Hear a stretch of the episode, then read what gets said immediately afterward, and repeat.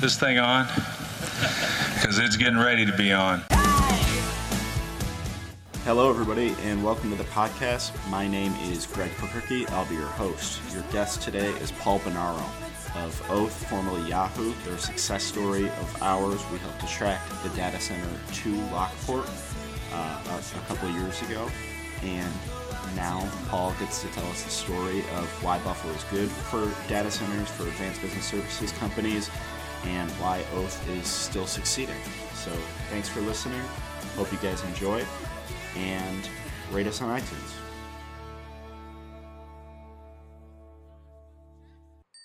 So, uh, for those that don't know, what is Oath?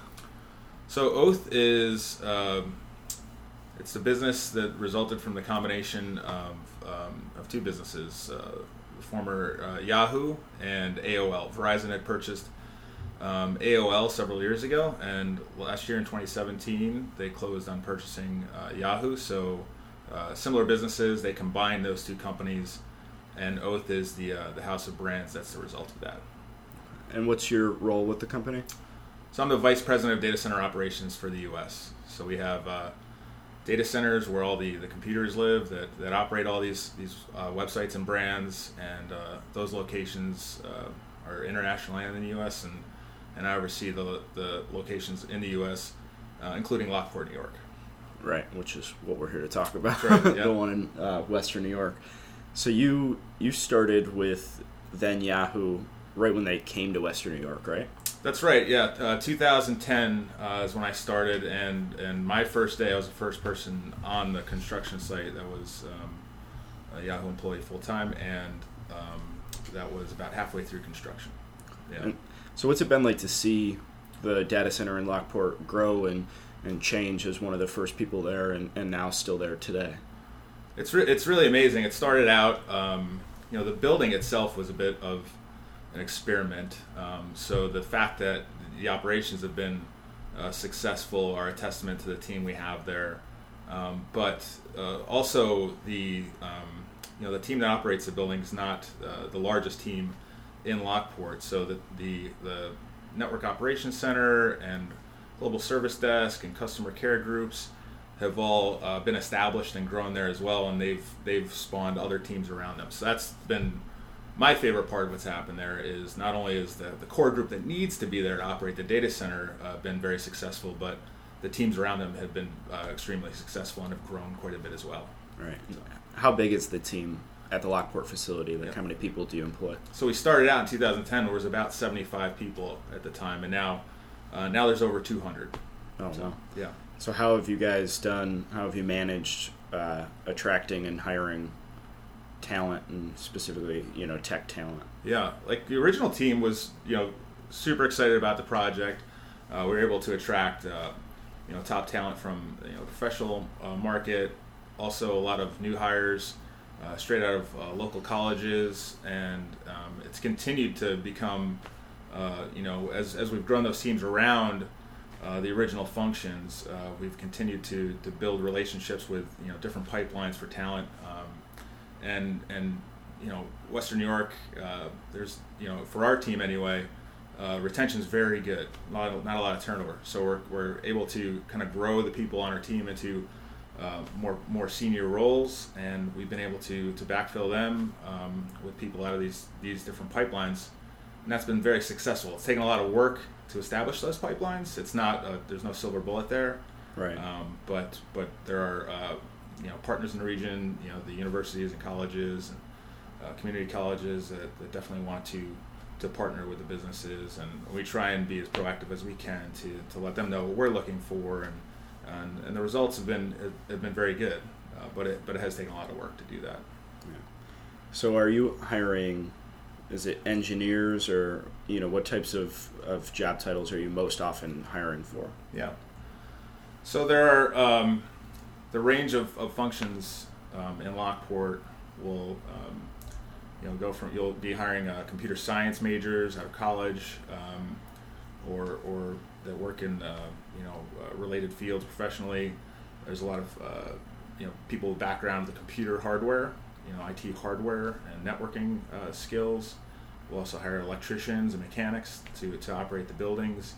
Um, and there are there are other groups that, that are really just looking for people with uh, real world experience in, in you know operations in IT, where a lot of our groups are, are kind of reactive in nature to what's going on with our network and having to triage and respond to that. So uh, they'll pull from a wide variety of backgrounds, um, and and you know it's a, it's a great uh, place to work. I think from the perspective that once people start, and it's a you know big international company, but we you know we've got a kind of an office in Lockport with culture, and um, so people start there, and they really get an opportunity to show what they can do. And it's once you're once you're in a company like that, you've you've proven to be successful, and you're working at a high level. Uh, you can advance pretty quickly in the ranks, you know, through different groups or, or different uh, opportunities within a group. And then there's mobility, um, you know, geographically too. So we've had people start in Lockport, move into other offices. We've had of people um, that were in other offices move to Lockport for, for more senior positions or manager positions and things like that. So, you know, that mobility I think is a huge attraction too. When people start in Lockport, um, you know, within four or five years, you could have done two or three different things, and then have opportunities all throughout the company if you want to pursue that. Which is, I think, that's one of the things that's kind of unique in the area uh, from from that IT perspective is that you can kind of grow up and out, you know, and, it, and it's it's unlimited as to what you can do. Yeah, and it it sounds like it's a balance of like those hard skills learned in school and the soft skills of you know putting out fires uh, or you know being able to communicate and things like that help people move up as well right? That's right. You know we're looking for some very basic uh, uh, you know fundamental skills in some of the IT jobs you know and and uh, you know if people can can be proficient in that and come in and hit the ground running um, and then they, they prove to, to, adapt well to that environment and, and move fast and um, you know have success there uh, really you know sky's the limit so you guys, do you find a lot or a strong pipeline from like UB and RIT and some colleges like that, Alfred? Yeah, so we we've uh, you know we have uh, a lot of graduates from UB. We had a lot of graduates from RIT originally. The original team was uh, pretty pretty heavy with RIT graduates, uh, and a lot of them are still there. Yeah, uh, doing really really well. Um, we're in Niagara County, so uh, Niagara University, Niagara Community College. We have relationships with them. Um, we just had an event on our campus for our employees to pursue additional uh, education at some of these uh, institutions. So we invited uh, some of the, the, schools I mentioned, uh, came on site, uh, Empire State uh, came on site. Um, and presented to, to folks on our team what they could do to pursue advanced degrees or, or different skills with coursework and things like that. So, continuing education is obviously a big deal in IT. Things change very fast um, also, people who who have excelled at the, the function of their job, but then are offered uh, leadership opportunities, might want to pursue different skills that they can you know obtain through the school. So, uh, yeah, we've invited them in, and, and you know it's it's like I said, we've tried to uh, you know put out a broad net and uh, let as many people know as possible what we're looking for, um, kind of match it up uh, with with what they can offer, and um, you know uh, leverage leverage the whole network. Right. So I think you mentioned it very briefly earlier.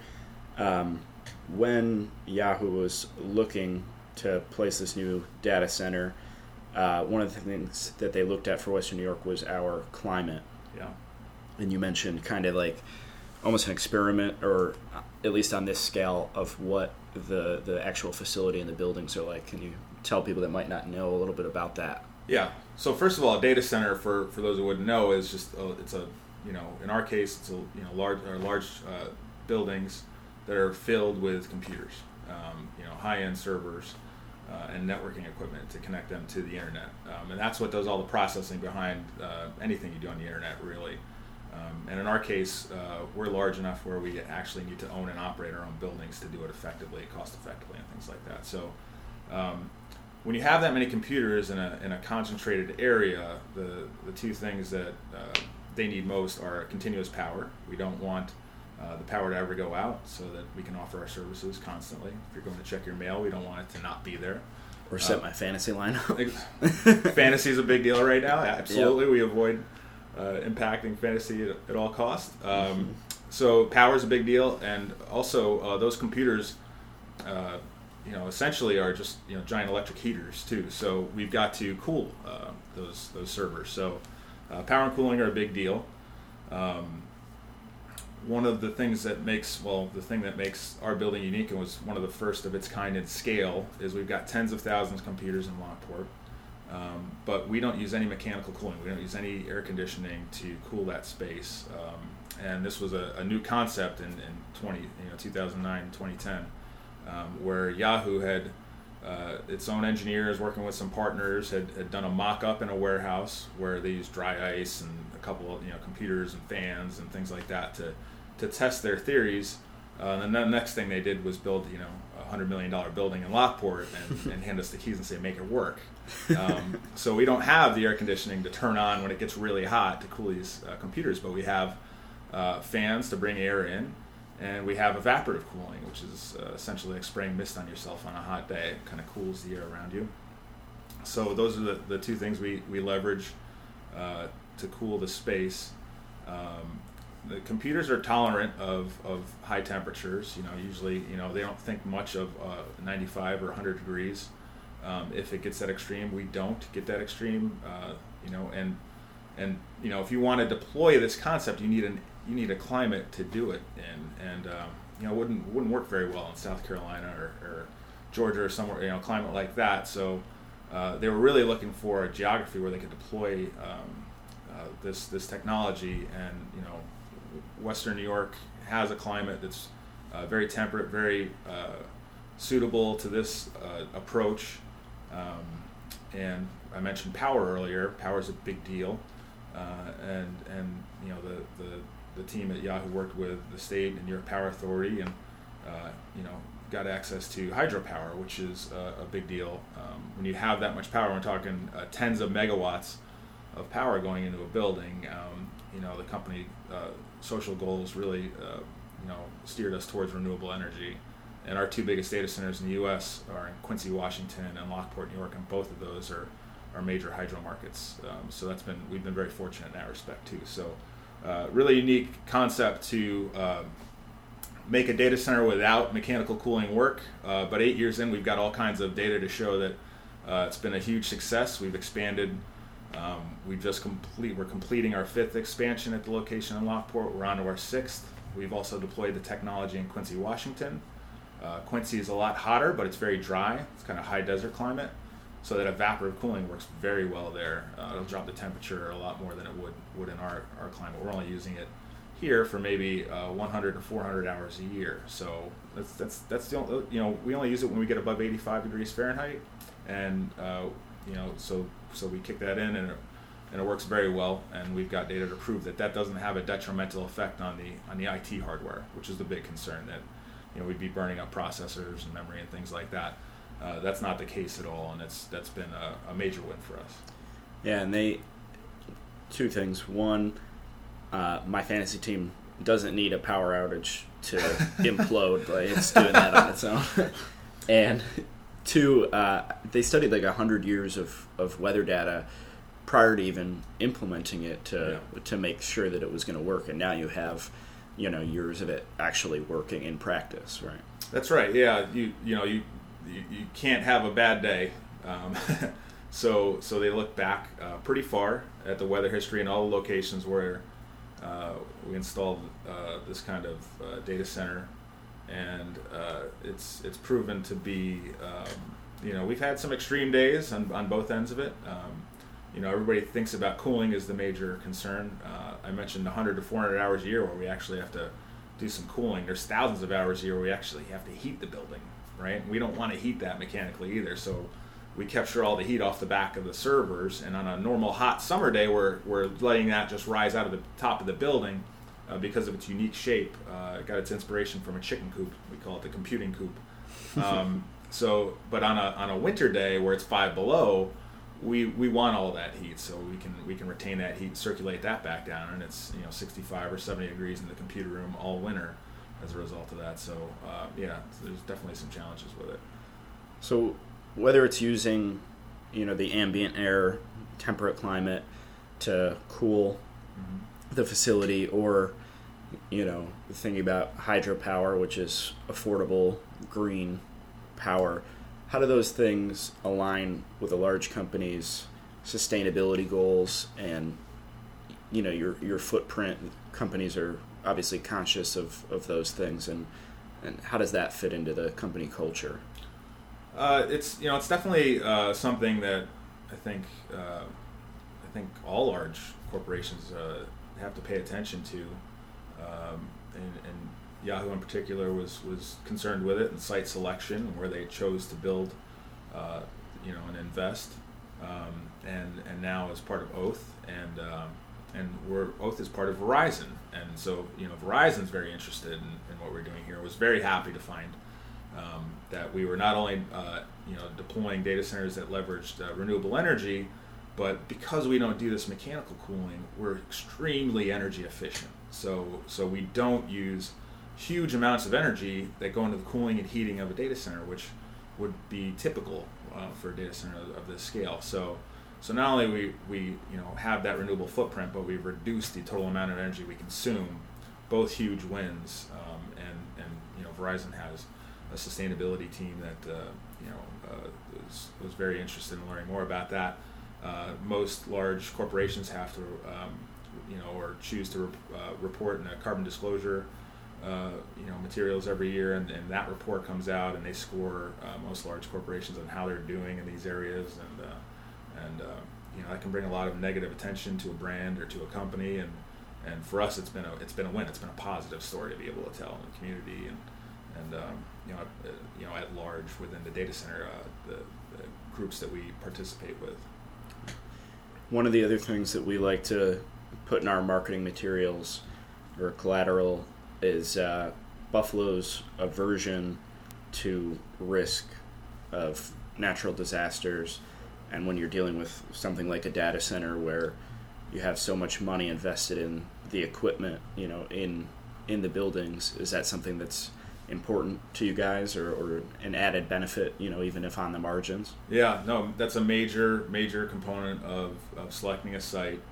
Um, risks from all different uh, kinds of, uh, you know, uh, weather, natural disasters, things like that, that that Western New York checks a lot of boxes there in avoidance of. Uh, the big one we have to contend with here is snow, and we can we can deal with snow. Um, yeah, but snow melts. Yeah, snow melts, and uh, we're creating a lot of heat anyway with our buildings, so snow doesn't uh, necessarily accumulate around them. And we clear it clear it out and keep you know stay functional. And the people that work here and live here are used to, to dealing with that. Uh, earthquakes, hurricanes, floods, tornadoes, uh, major. Those are uh, much much bigger risks um, you know, from for, from disrupting data centers. And there's you know a lot of uh, you know case studies out there where um, you know that's a that's a risk you take with certain geographies that we don't have to contend with here in Western New York, and we're, we're very happy to not have to do that. Yeah. All right. So the last thing I wanted to touch on is just the uh, the power of the of the data center up in Lockport. Um, if you could put it in context for people and myself of uh, you know any numbers that you can share. Yeah. Um, so the data center in Lockport, uh, uh, you know, depending on you know where we are in a cycle, might be using uh, somewhere between 15 and, and 20 megawatts of power, uh, and that's enough power uh, for a, a, small, you know, pretty pretty decent sized uh, town. Um, so you know, like I said, a lot of concentration of the hardware, and when you walk through our building, um, you know, there's there's uh, tens and dozens of these what we call pods, and each pod uses about 200 kilowatts of power, and 200 kilowatts of power is good for maybe 150 or 200 homes. You know, we have dozens of those over and over again in our building, so. Uh, that's something, uh, like I said, we don't take lightly, and that's why the energy efficiency uh, aspect is a huge focal point for us. Uh, not only do we have a design that lends itself to that, but you have to operate it too. We've got a fantastic team up there uh, that really uh, keeps their eye on, on things and makes sure we're always running in that optimum uh, curve and, and, and being responsible with, with the power we do use. Right. Awesome. Well, thank you very much for coming in. Uh, I just have a quick couple Blizzard round questions for you oh, wow. Uh, before we finish up. Great. If you were a flavor of ice cream, what would you be? Oh, it would be. Um, Paula's Red Velvet Donut Ice Cream from Lake Effect. It is my favorite. That's sure, that, I'd be that all day. Probably the best answer ever. a uh, a book or TV show that you'd recommend?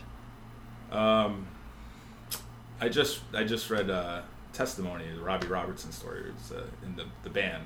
That was that was really enjoyable. I, I learned a lot about the band. Yeah. Uh, text or phone call? Text. Yeah. Bills or Sabres? Sabres. Bills played very poorly yesterday. Are giving us hope. yeah.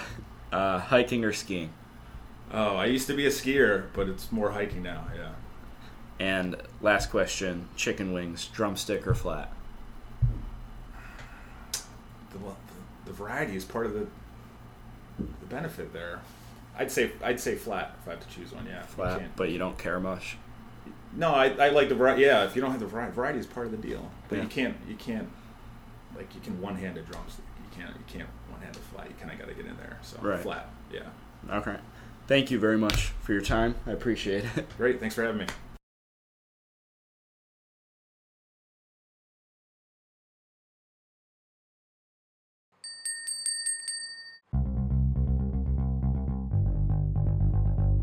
Bellringer is a podcast by Invest Buffalo Niagara, the region's privately funded, nonprofit marketing and economic development organization. Please rate this podcast, follow our social media channels, and read our blog at buffaloniagara.org for the best of Buffalo Niagara. Come grow your business with us.